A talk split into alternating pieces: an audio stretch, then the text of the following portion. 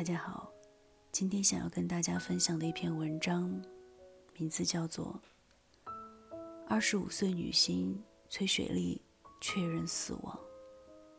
没人觉得我病了，他们只觉得我想太多。作者：卡瓦。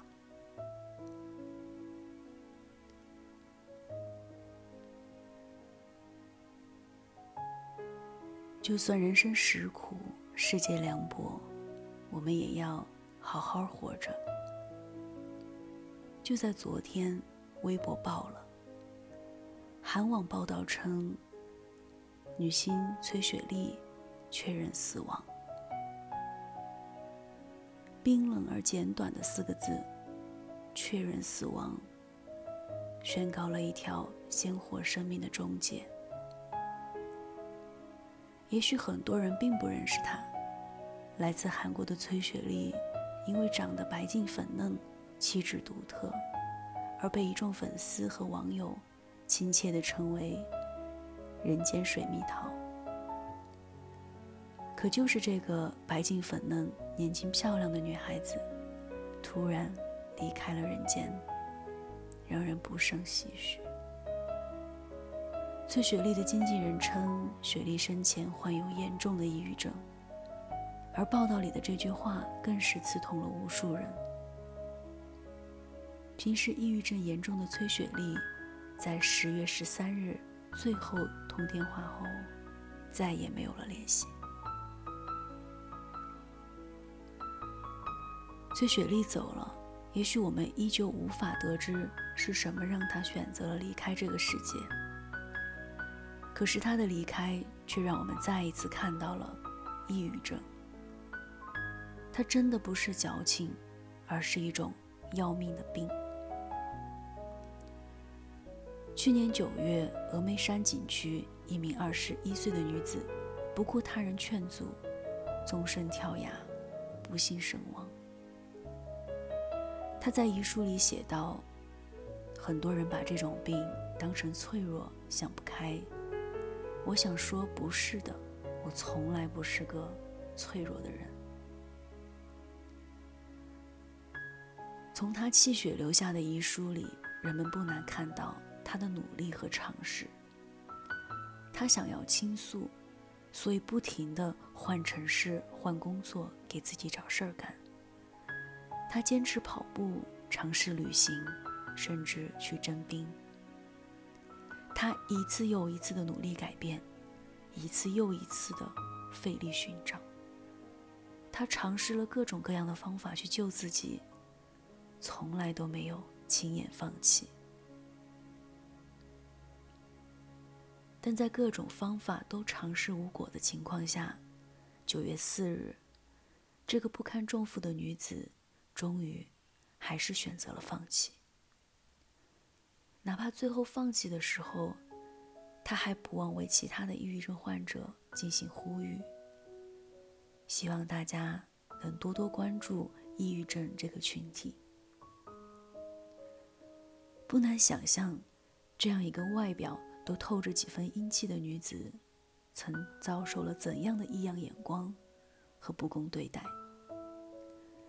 她的内心又经历了怎样的煎熬折磨？和痛苦纠结。虽然最后他还是选择用结束生命这样决绝的方式来摆脱痛苦，但与病魔斗争的整个过程中，他是坚强的，亦是善良的。这是个飞速向前的时代，也是个人人焦虑的时代。不是承受不住压力的人，就叫脆弱。不是哭泣流泪的人，就叫矫情。很多时候，我们根本不知道他们正在承受着什么。二零一八年八月，曾演过《步步惊心》《明玉格格》的刘雨欣，因为抑郁症自杀未遂。之前，他在微博发文，喝了一杯以为永远都不会醒的酒。我也想一直睡下去。二零一八年七月，河南洛阳仅三十五岁的女教师张慧芳，因长期遭受抑郁症折磨，携大女儿一起自杀身亡。死前留下遗书一封，感叹工作压力太大，看不到希望。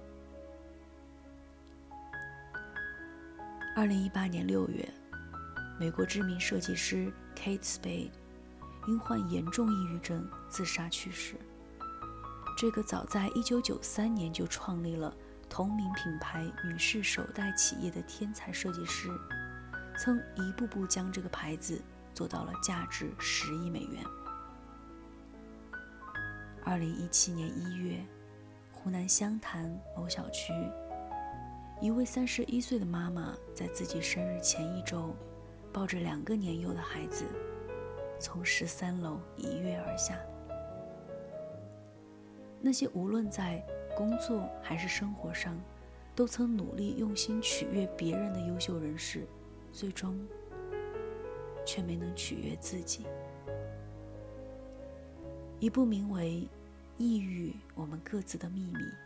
的 TED 演讲里有一段经典语录：“人不自杀的唯一原因是不想伤害身边的人。但对痛苦的人来说，死亡其实是一种解脱。既不想让亲者伤心，又难以承受无法诉说与解脱的痛苦，于是他们就成了困在笼中的猛兽，四面围栏。”无处可逃。对于很多抑郁症患者来说，死亡也许是他们隐忍到极致后的一场自我解脱。前段时间有一句话曾在网上很火：“所谓的人生，只不过是二十岁恐惧的未来，三十岁正经历的鬼片，四十岁不敢回首的噩梦，和五十岁。”万般无奈的叹息。生活从来不易，人生长路的每个阶段都有数不清的沼泽、险滩、暗礁，等着人们去一一闯过。每一个人的身躯里，也许都承受了许多本不该他们所承受的东西。当身体激素水平的自发调整体现在身体上。就是失眠、乏力、疼痛等各种不适；体现在心理上，就是不可自控的情绪波动、毫无缘由的生气烦闷，和面对工作与生活压力的脆弱无助。而在整个过程中，来自外界的嘲讽、冷漠和来自家庭的曲解、抱怨。随时就可能成为压垮骆驼的最后一根稻草。在电影《丈夫得了抑郁症》中，妻子面对生病的丈夫，从头至尾都坚持着自己的信念，即人不努力也是可以的。有时候，适当示弱并不代表一直懦弱。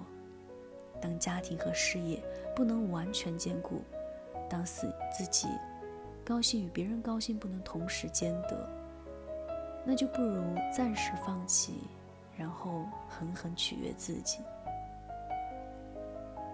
生而为人，诸多疲累困苦，甚少舒适欢愉。